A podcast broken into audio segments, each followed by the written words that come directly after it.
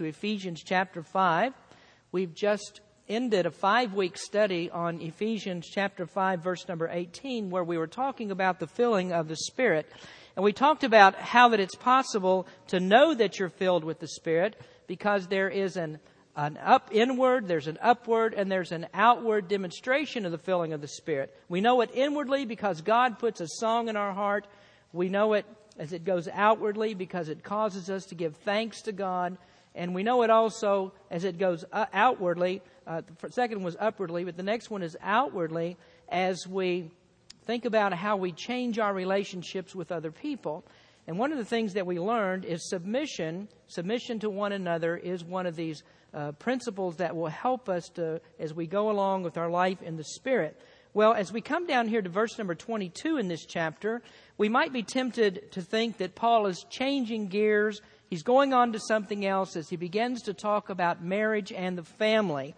But really, what Paul is doing is actually expanding upon that last part that we talked about the outward expression of filling, the demonstration of the filling of the Spirit as it goes outwardly, expressed in submission to one another. And as we talk about principles for submissive wives, that's one of the areas that we need to learn about in order for us to, to have this filling of the Spirit. So Paul discusses different areas of submission in the end of chapter 5 and in the beginning of chapter 6. He talks about uh, about wives, submission of wives to their husbands, and the husband's submission to the headship of Christ. He speaks about children and how they need to be obedient to their parents, submit to parents.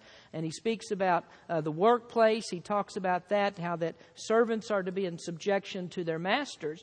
Well, as we think about the idea of subjection, well, we, it really goes against the grain of human nature. We, we just don't like to talk about submission to authority, and especially people that are self absorbed, they don't like to think about this thing about submission.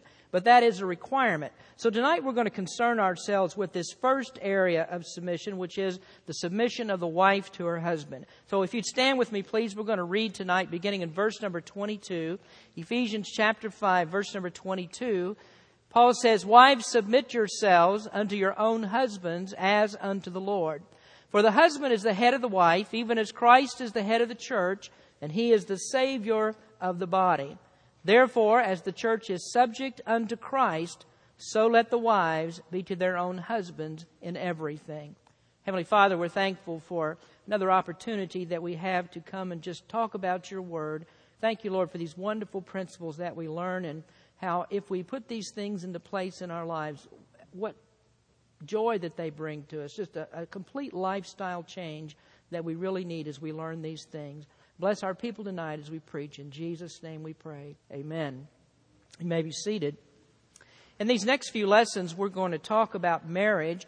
And this is particularly pertinent to the subject of filling with the Spirit because anyone who has a marriage that is deficient in these kinds of principles will find that they're not going to be able to reach the filling that, or the standard of the filling that Paul talks about in Ephesians chapter 5. So if you have wives that are not in submission to their husbands, and you have husbands that don't take their role as the uh, head of the household and do what God tells them there and accept those responsibilities, it'd be very difficult to, for them to be spirit filled people.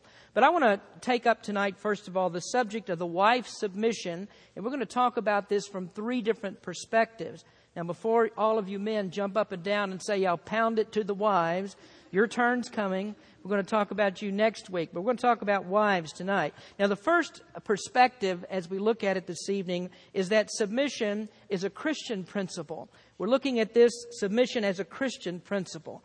I already outlined in the last message that we have that uh, submission is a principle that's set forth in the New Testament. And whether we're talking about a Christian wife or we're talking about any Christian for that matter, we need to learn about the issue of authority. God expects us to put ourselves into submission to the different authorities that He's put over us. One of those authorities is government. We spoke about that and how we're to be in sub- subjection to our government. Another is in our church. We need to be subject to the authority that God places in the church, but also the Bible talks about submission of authority in the family. Now, as I spoke earlier, submission is not an area or it's not a thing that people that are self-absorbed and, and, and folks really don't like to think about. They don't want to talk about being in submission. And today, when we talk about submission of the wife, we find that there's a lot of opposition to that principle. We live in a time where we have feminism, we have organizations like the National Organization for Women, and they have put out an all out assault on the biblical principles of marriage because they've got the idea that when a woman begins to submit to her husband, then that means that the man and the woman are on unequal footing. But the real truth of the matter is, if you know anything about the history of Christianity at all, you have to realize that Christianity actually elevates women. For centuries, men have always degraded women. And when the Bible talks about submission and talks about the family, it never comes from the perspective of inferiority of the wife to her husband. And so when the Bible talks about this, it's not talking about whether a person is smarter, not whether they're better, whether they're more deserving. That has nothing to do with it at all. What he's really talking about here is what is the absolute best way for us to live and to serve God? What is best for mankind? Well, first of all, we can say this about submission that submission is for the glory of God. If a wife is looking for a reason why she needs to submit to her husband, if she's stubborn and if she's rebellious, and she thinks that the, the husband has no right to ask this, and the Bible has no right, and Paul has no right, and submission to her husband is a demeaning thing, well, Paul gives us here the exact reason why a wife should do this. He says, Wives, submit yourselves unto your husbands, your own husbands, as unto the Lord. Now, of course, that does not mean that the wife submits herself to her husband in the same way that she submits to the Lord. Because if that were true, then she would put the Lord and her husband on equal footing, and you can't do that. But what this means is that the wife submits herself to her husband not primarily for his sake, but because this is for the Lord. Submission is what best fits into God's economy it best fits God's way of doing things. This is God's command, and this is God's design for His people. And what God designs is not always primarily for the individual. Rather, what God designs and what God purposes is first of all, as we've said so many times before, for His own glory. And that's an idea that permeates everything in the universe whether we're talking about inanimate objects or animate objects, people, animals, whatever it might be, God has created all things with one sense of purpose in mind first, is that it will bring glory to Him. And so when God says to submit, we may not understand fully why things are set up this way. And indeed, this may be something that goes against our grain, goes against our human inclinations. But because God says this, then we have to know that whatever God says is holy and just and good. And what God says, when it's carried out, it will glorify Him. And in the end, it'll always work out better for us. Well, the problem is that when we don't understand these things, that we try to approach the problem with human reasoning. And so we come up with all kinds of ideas why this can't work like it, like God says it will work. Well, I think that a spirit-filled wife very well understands this idea of submission.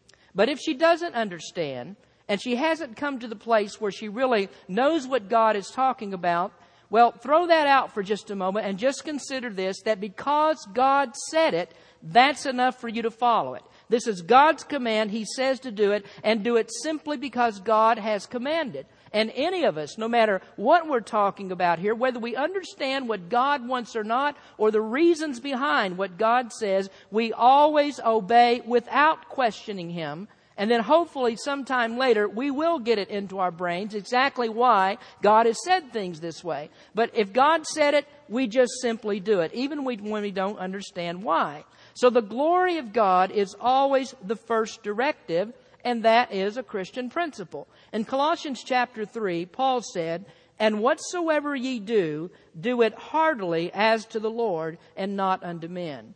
The word heartily there means with enthusiasm and confidence that's not found in the attitude of others.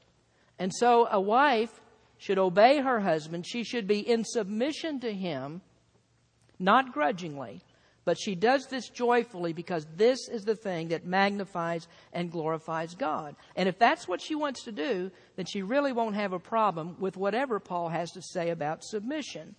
Then we also know that this is a Christian principle because submission is governed by Scripture.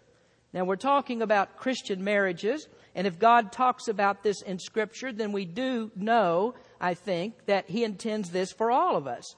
Now, the world looks at it this way. Here's what we think about marriage. Here's our opinion. And people go to marriage counselors and their psychologists and all these folks to give all their different opinions about uh, what marriage is all about. But a Christian never approaches this from the angle and says, well, here's my opinion, unless that opinion has already been checked against the Word of God.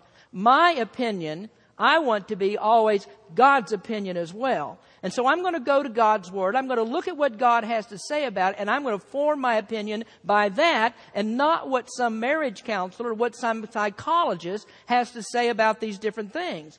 Now it's amazing though that people in churches, they'll read here what Paul says about submission, and then they'll say, oh, but, but Paul lived in a different time.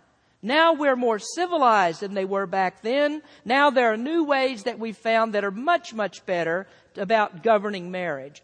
And you find out that there are preachers that do that. They give all kinds of different reasons why people can get divorced when the Bible is very clear about that, and they come up with all different kinds of reasons why, why it might be okay. They, they uh, have their own ideas and opinions about raising children, and if that goes against what God says in the Bible, they really don't care because it's their opinion.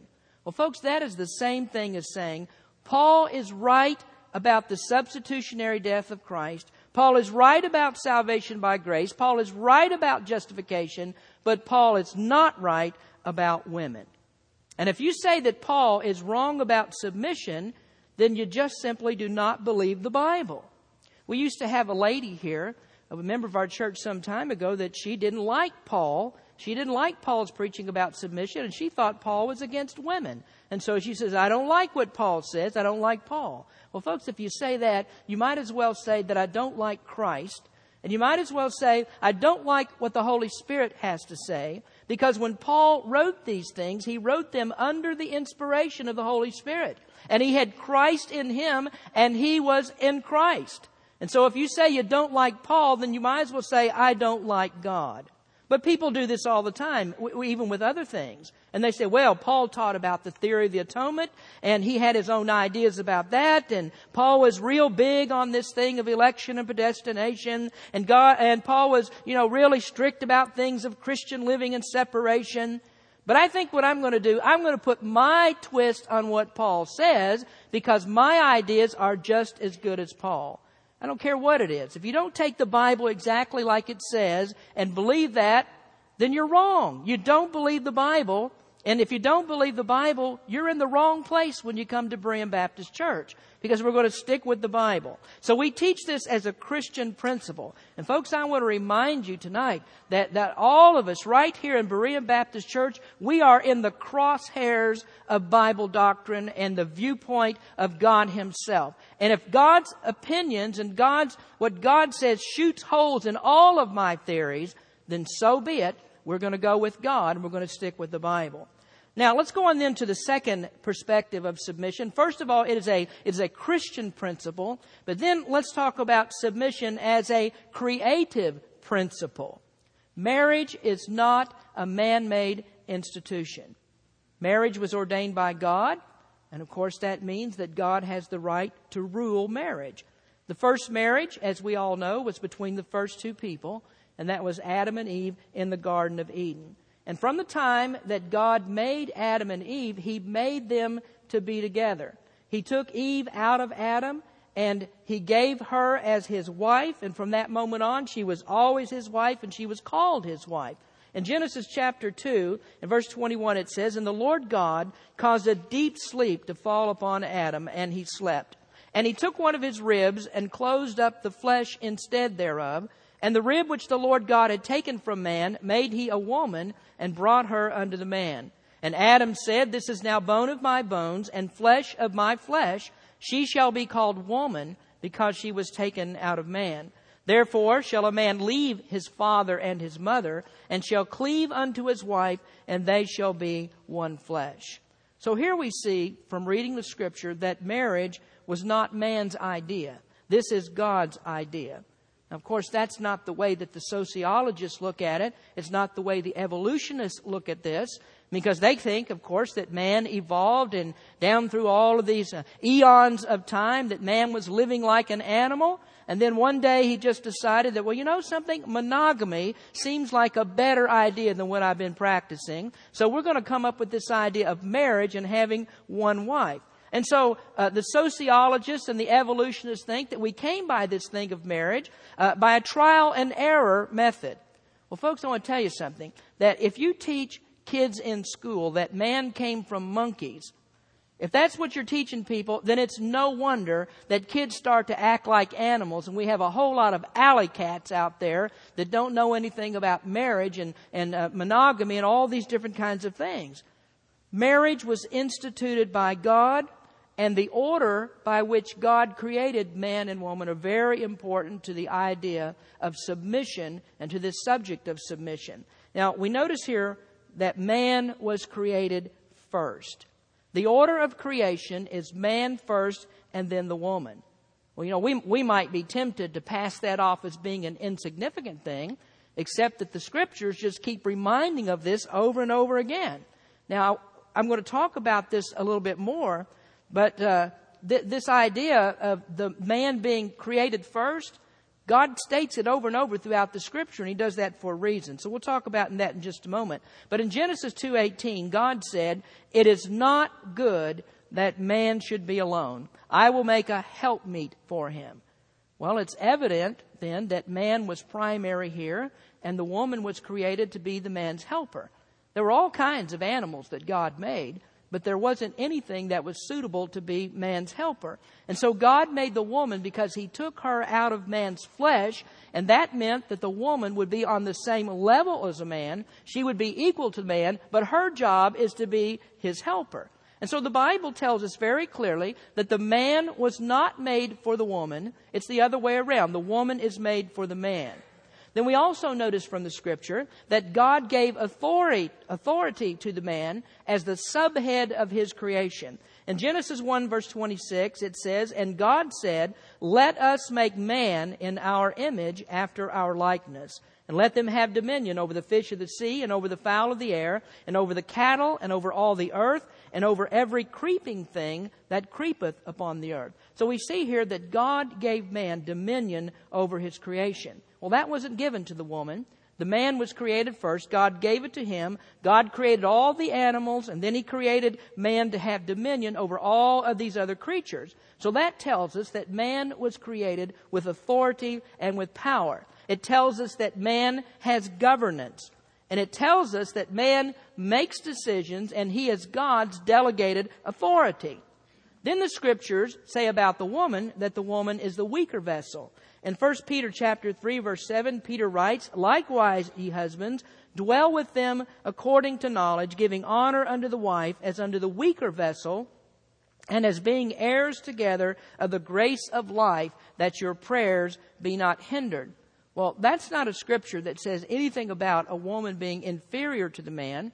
What it actually is telling us is that men and women are made differently. They're constituted differently. Physically, usually, men are much stronger than women. Men are constituted different than women. So all of these things point out God's intention for man to be the head of the wife. Now, secondly, we can say that woman was created to complement man. Now, let's go back to that thought for just a moment about the constitutional differences between men and women. Women are generally more emotional than men. Generally, they're more compassionate than men, more caring. Usually they're more gentle than men. And man needs that because in those particular areas of his life, he's deficient in those things. And so he needs someone to come along to fill in that part there where he, he is deficient. And we know, of course, that, that women, uh, since they're uh, are mothers and, and they bear children, that they're very well suited for that because of this difference between men and women. We all know that nobody loves like a mother loves. I mean, that, that's just a difference that God has made between men and women. So the reason then that marriage is the union of two people where God says they become one flesh is because the woman fills in the areas of the man where he is deficient. And that's why I say that she's complementary to man. So it's the wife's job then to support the man and to help him function in this God given role as the head of creation. And so when you think about that, ladies, you, you were probably right all along. Your husband was not perfect until you came along. It took you to fill up his deficiencies. Well, all of this is really wonderful, isn't it? I mean, when God created man and he gave him woman, I mean, everything was hunky dory. Adam had a wife that he loved. I mean, that was God's gift to him. Eve had a husband that she just adored. And she said to him, You know, you're the only man for me. She really loved Adam. But then something went terribly wrong. And when it went wrong, what it did was to increase the necessity of wifely submission. Now let's go back to the beginning again, because thirdly, we see here that woman was the first in transgression. Now, Adam was the first in creation, but the woman was the first in transgression. Well, does that make women sinister? And does that make them the cause of all the problems in the world? Yes, of course it does. no, actually, all of you ladies can thank the Lord for this that God held Adam accountable. He's the one that was responsible. And you know why Adam was accountable? Because he's the one that God made the Lord over creation and it was Adam's responsibility to watch out for his wife and make sure that nothing happened to her and to make her strong enough to resist the devil. So God held Adam accountable. Well, the husband's not the subject tonight. We're going to talk about him later. But Adam, clearly, according to Scripture, was the one who was accountable, and it was his transgression and not Eve's that caused the fall of the human race. But because man was held accountable, does not mean that God let Eve clean escape his justice because he didn't. I want you to turn to Genesis chapter 3 for just a minute. We're going to see what happened. After Adam ate of the forbidden fruit, God confronted him, and Adam tried to lay the blame on everybody but himself. He said, Oh, that's Eve's fault. It's the serpent's fault. God, it's your fault. The stars weren't aligned right or whatever, but it's not my fault. Clearly, it was Adam's fault. But then God turned to Eve and he asked Eve, he said, Now what hast thou done? Let's look at verse number 16, Genesis 3:16. Unto the woman he said, I will greatly multiply thy sorrow and thy conception. In sorrow thou shalt bring forth children, and thy desire shall be to thy husband, and he shall rule over you. All of you ladies that have children, you, you know the problems that come with childbearing. I can't even pretend to know what that's like, and I don't want to know what it's like. But more importantly, for our purposes, I want you to look at the last phrase of verse number 16. And thy desire shall be to thy husband, and he shall rule over you. Now, there's the command. And what God has done here actually is to intensify woman's submission. Now, she's already under the lordship of Adam.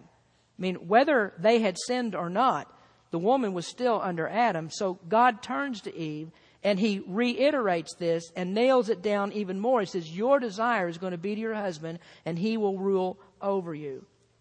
Well, if Adam was held accountable for sin, then why did God make this new stipulation for Eve?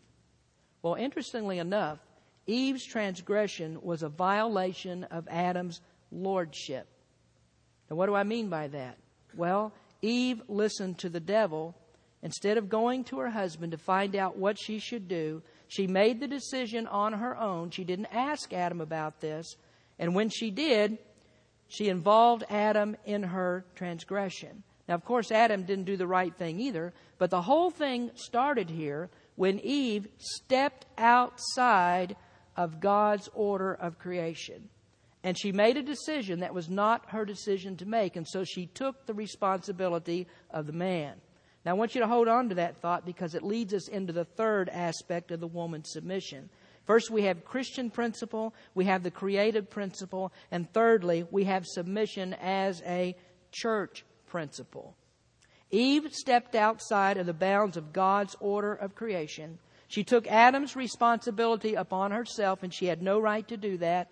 Ultimately, all of this led to the fall of the human race. And did you know that this is actually the basis for Paul's argument against women taking authority in the church? Those very reasons are what Paul uses to say why women should be in subjection in the church. So, according to the scriptures, a woman is not to teach, she's not to preach, she's not to speak publicly in the church because it's the issue of man's authority. Now I want you to turn to 1 Timothy chapter 2. 1 Timothy, of course, is Paul's instruction to a young, inexperienced pastor named Timothy. He gives Timothy some rules about church order, and importantly, he talks about the role of the woman in the church. Now, folks, this is in the Bible. And as I said just a moment ago, you can make up all the rules that you want and decide for yourself whether you believe Paul on these things or not. But when you do, if you choose a different opinion, then you might as well say that the Bible is not God's Word and the Bible does not have to be obeyed. But I want you to look here what Paul says in verse number 11 of 1 Timothy chapter 2. He says, Let the woman learn in silence with all subjection. But I suffer not a woman to teach nor to usurp authority over the man, but to be in silence. Now, I want you to look very closely here at the reasoning for the woman's place. Verse number 13. For Adam was first formed, then Eve. And verse 14. And Adam was not deceived, but the woman being deceived was in the transgression. Now, do you see what, what Paul is, is pointing out to us here? God intensified Eve's subjection because she usurped Adam's authority. And so now Paul says, here's the basis why the woman must be under the authority of the man in the church. Now, folks, this scripture is about as plain and simple as it gets. This goes all the way back to very foundational principles that are laid down in the very first commands that God ever gave to people. I mean, this is so foundational. It goes back to the very beginning. And Paul says, here's what the reason why we do these things. But what do we have today? Well, we have Baptist churches, many of our Baptist churches that will say, well, again, yes, Paul was right about the atonement. Paul is right about the substitutionary death of Jesus on the cross. Paul is right about separation. Paul is right about Christian living. But Paul is not right about women speaking into the church, in the church. And so there are many Baptist people who say, well, it's okay. Silence does not mean silence. And so it's okay for a woman to give her testimony. It's all right for the women to get up and make the announcements in the church. It's all right for women to lead the singing and lead the choir. But you know what that is? It's usurpation of God's given role for the man. God intensified the subjection of the woman to the man. Now, when Paul says silence here, it is a word that means silence. Now, I know there's some people that they like to make an argument about this. And they say, well, what about singing? Women sing in the church, and if silence means silence, then why can't, uh, why do we let women sing in the church? I don't understand why this has to be so hard for people. And, and why these kinds of arguments because we understand, I think, that teaching and preaching are not the same things as singing. Now, if I say to Joe sitting down here, if I say, Joe, now I would really like for you to come up and sing a special for us, sing a song for us. Jose does not think, well, the pastor wants me to get up and preach tonight's message. He very clearly understands that that's not what I'm talking about. And I don't know if he'd even give up and want to preach or not. If you do, I'll let you do that sometime. But he understands the difference between that. I ask him to sing, he's not going to get up to preach. When I call up another preacher or pastor and I say, you know something, I'm going away on vacation and I'd like you to come and preach for me. And so he says, yeah, I'll be glad to come in, sing for you. And so he comes to the church and he gets up and time to preach and he starts singing a song and sits down. Everybody here is going to be wondering, what happened to the preaching? Well, he knows better than that. I call him and ask him to preach. He knows I'm not calling him and asking him to sing. We, as adults, folks, I hope we very clearly understand that preaching and teaching are a totally different thing than singing. So that's why that I don't allow this, that when women get up to sing in the church, I don't allow women to give a testimony before they start singing. Why? Because testimonies are sermonettes. And under the authority of God's Word, that's not what women are supposed to do. That's prohibited in the Scripture. So when the women get up to sing, that's what they'll do. They will sing, but they're not going to do anything else. They're not going to give you a speech. They're not going to tell you stories. They're not going to give testimonies. They're not going to read scripture. Because it's not the woman's place in the church to do that according to the Bible. So why then do we have all these churches out here that they have women pastors and they have women preachers? What about Joyce Meyer? What about Gloria Copeland? What about a woman right here in Rohnert Park that's a pastor of a church? What do you think about that? Well, I'm going to tell you what I think about it. They're, they're violating one of the most basic principles that's laid down in the scripture. The Bible says that Eve was first in the transgression, and now a woman has no right to violate God's order. This is clear in the scripture. And so when a woman gets up to preach, she's just signing the devil's guest book she succumbed to the serpent. Oh, Pastor, that's not politically correct. How can you say things like that in, in the climate that we have today? I don't care. It's in the Bible. And a woman who does this, and you can get mad at me if you like. I don't I hope everybody here is agreement with me. But you can get mad if you, if you like. I don't care. A woman who does that is a Jezebel. Now listen to, well, you laugh about it. Well, listen, what the Bible says. Jesus' words in Revelation chapter 2, he says, Notwithstanding, I have a few things against thee, because thou sufferest that woman Jezebel. Now do you think she named herself Jezebel? I don't think so. I don't think so.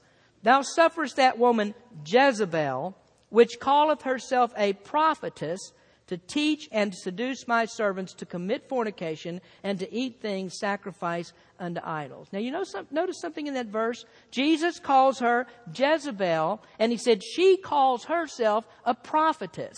You know what you could substitute right there because it means exactly the same thing? She calls herself a preacher.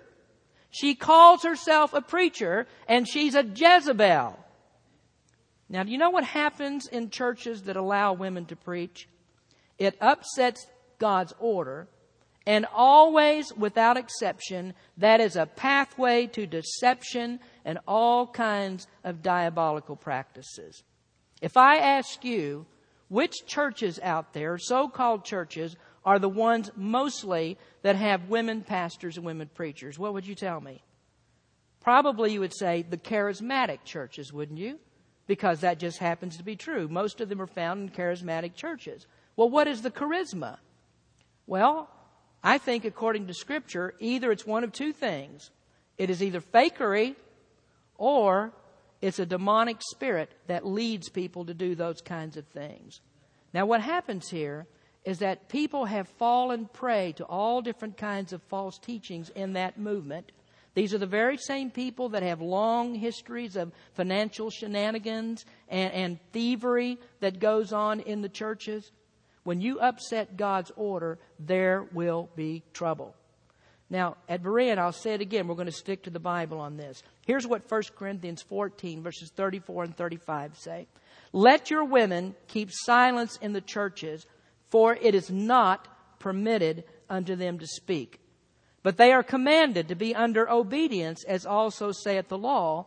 And if they will learn anything, let them ask their husbands at home for it is a shame for women to speak in a church, in the church.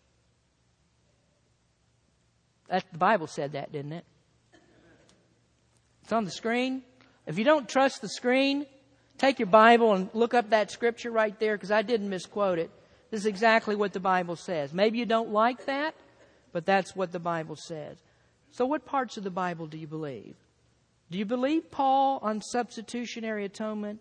Do you believe Paul on justification? Do you believe Paul on imputation? Do you believe Paul on eternal security and perseverance and all those things? Do you believe him on that? Then why don't you believe him on this?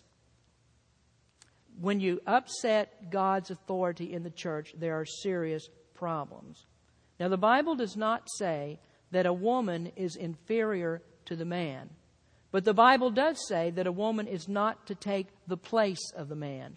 She's not to take his God given role in the church. A woman doesn't have a right to it. Now, let me give you two points and we'll be done uh, quickly here and we'll be done. The wife is submissive because Christ was submissive. Now, I mentioned this in the last message, so we're not going to belabor this point. But Christ willingly submitted himself to the Father in order to do his redemptive work. This was a voluntary thing for Christ to do. He carried out God's plan. Jesus had to go to the cross. He was willing to do that. And he said to the Father, I'm willing to do this. You can send me. Now, someone might ask then, well, what about this gifted, educated, career minded woman who is obviously the intellectual equal to her husband? Does she have to be in submission? Does God say that that kind of woman needs to be in submission? Now, surely Paul does not mean that that woman is to take a subordinate role to her husband. Well, let's look at the example of Christ. He was the Father's equal, wasn't he? He was the Father's equal. And yet, Jesus, being Jehovah God, the scriptures tell us he willingly took a subordinate place to his Father in order to go to the cross. He subjected himself. Now, the wife's role that we've been talking about, that is God's plan. This is what glorifies God. And if Christ has given us an example to follow, then we ought to follow his example. Many times I've used the scripture about uh, Jesus washing the disciples' feet. Jesus was clearly superior to the disciples, wasn't he? But Jesus took on the role of a servant. He subjected himself and he took on that role of submission in order to teach his disciples something. In John 13, verses 15 and 16, he says, For I have given you an example that ye should do as I have done to you. Verily, verily, I say unto you, the servant is not greater than his Lord, neither he that is sent greater than he that sent him. Now, I would very simply say to you on this subject, ladies, you are not greater than the Lord. And if Jesus was willing to be in submission because that was the Father's will, then I can tell you that you need to be in submission because that is the Father's will. You're not greater than the Lord. Now, finally, this is also a church principle because Christ is the preserver of the body. The wife submits herself to her husband because he is her Savior. Wow, does that blow your mind? What do you mean? The, the, the husband is the Savior of the wife. Or what could that possibly mean? Look here at verse number 23, Ephesians chapter 5.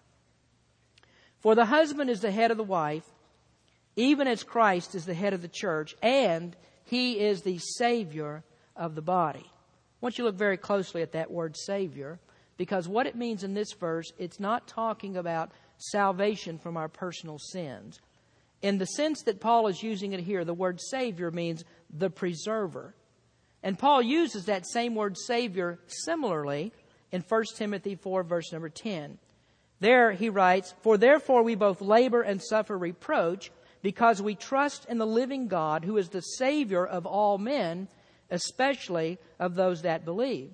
Now, there's some people who want to look at this verse and, and they see that thing up there, who is the Savior of all men, especially of those that believe. And they immediately say, All right, there, you have it. There's your universal atonement. The Bible speaks of universal atonement or that the sacrifice of Christ was an equal sacrifice for all men without exception. Well, the problem is if, there, if the Bible here is talking about atonement, then that second phrase there at the end, or the last phrase, especially those that believe, would make absolutely no sense. He couldn't be talking about atonement here. So he has to be talking about something else. And whatever he's talking about, he's showing us that there is an equal benefit for all men and especially those that believe. Can you see that? So there's two things going on here. He's talking about two different gr- groups of people here. All men and especially those that believe. So everybody's receiving some benefit from the Lord. Well, what Paul is talking about here is the idea of common grace. The Bible says that God sends the rain on the just and on the unjust. And so whether you're saved or whether you're lost, everybody receives something at the hand of God. We all receive good things at the hand of God. God is the one, Paul says, who gives life and breath and all things. So in 1 Timothy chapter 4 verse number 10, Savior there means that Christ is the preserver of all men. He gives all men life and breath and all things, but especially he is the preserver of those that believe. And I think we understand that. I mean, there's a special relationship he has with people who trust him. Well, this is what the husband is for the wife. The husband is his wife's protector, and he is her preserver. And if he's the one who's protect, protecting her, then she should be willing to give him the right kind of submission. So, what we see here then is that submission is a godly principle, it is a Christian principle, it's a creative principle, and it's a church principle. And if this is taught in the scripture, we have something here that we ought to obey. And a woman who wants to be filled with the Spirit, she will gladly, gladly yield herself in this God given role of submission to her husband. So here's what happens when you do this, it glorifies God. And even if you don't understand it, and maybe if you don't like it, you'll learn to like it when you do it.